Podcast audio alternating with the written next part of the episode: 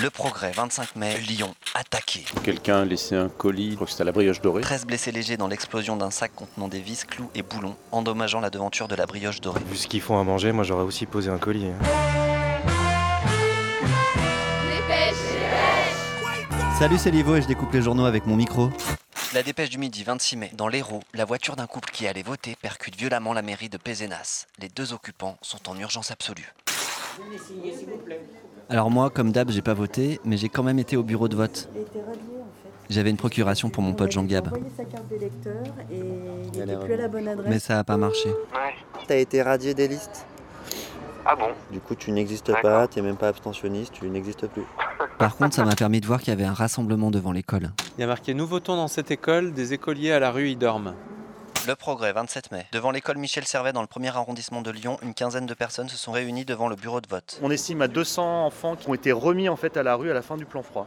C'est à peu près le même nombre d'enfants et de familles qui sont à la rue chaque année à Lyon. Il n'y a pas de submersion, donc ils pourraient anticiper, mais ils le font pas. 8 enfants scolarisés dorment actuellement dans le gymnase de l'école. Je m'appelle Malika et j'ai deux filles de 4 et 6 ans. Je suis origi- origine de l'Algérie. J'ai arrivé de l'Espagne, euh, ça fait 4 mois.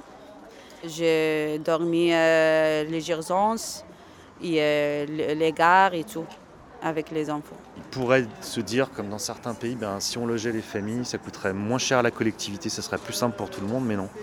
Le but c'est de décourager les gens en pensant qu'ils vont repartir dans leur pays ou qu'ils vont changer de ville et tout. Pourquoi vous avez quitté l'Espagne?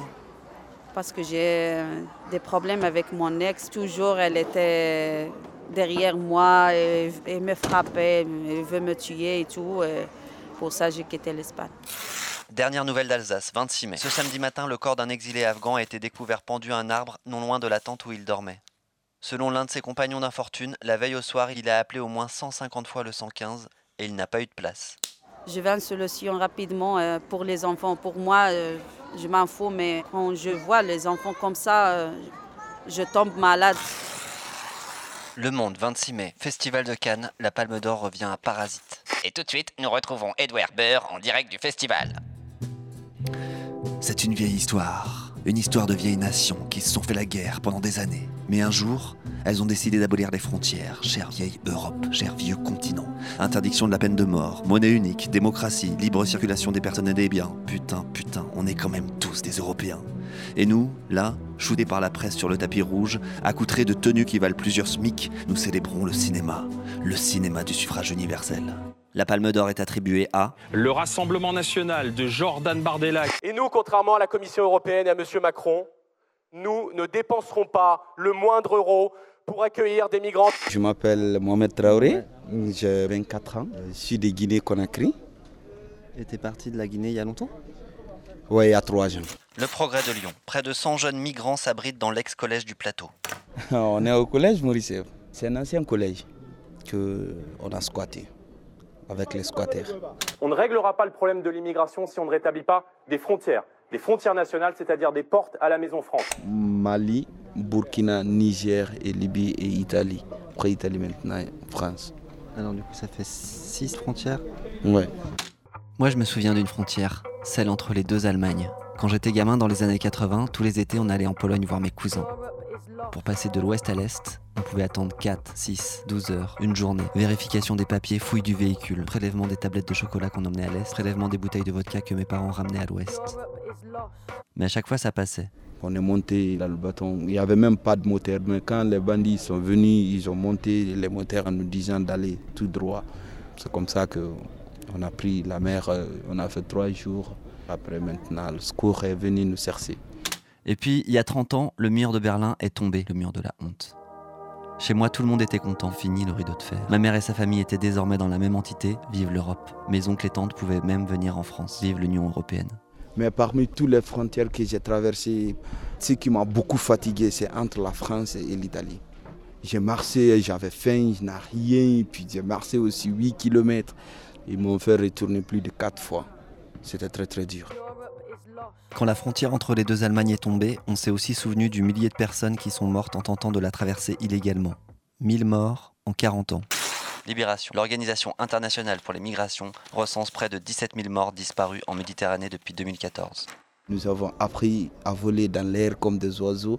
Nous avons appris aussi à nager dans les eaux comme des poissons. Mais nous n'avons pas appris encore à marcher sur terre comme des frères. C'est camarade-là qui m'a donné envie d'écrire. Et pendant ce temps-là, France 3 Pays de Loire. Vivre une journée dans la peau d'un migrant est une opération prévue fin mai organisée par la Croix-Rouge Jeunesse de Vendée. L'idée est de sensibiliser la population aux difficultés des migrants, mais la façon dont l'animation est vendue a de quoi perturber. Tu sais pas quoi faire ce week-end? Participe à un grand jeu de survie dans la forêt. Traverse une mer agitée sur un radeau surchargé. Échappe aux chiens de Frontex. Escalade des murs et des barbelés. Survie à la rétention en longue durée. Dans la peau d'un migrant. Escape game en milieu naturel. 10 euros repas compris. Bonjour. Oui, bonjour, je vous appelle pour savoir s'il y avait toujours l'escape game demain. C'est une activité, on appelle ça plus une randonnée à thème, mais c'est pas du tout un jeu. Hein.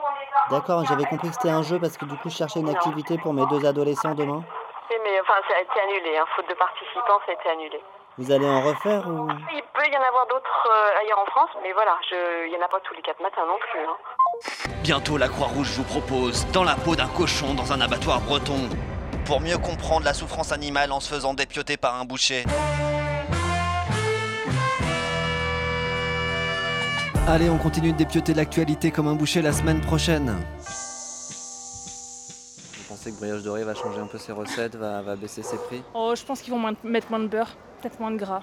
Ouais. Si jamais ils utilisent euh, ouais, du, du gras de, de porc, je sais pas. Ils vont devenir vegan Ouais, ils vont devenir vegan, voilà. ouais. Pensez qu'on a affaire à un, un attentat de, boulanger bio qui, qui voudrait se venger sur... Ça pourrait être envisageable, pourquoi pas. hein. Moi, je pense que toutes les pistes sont possibles.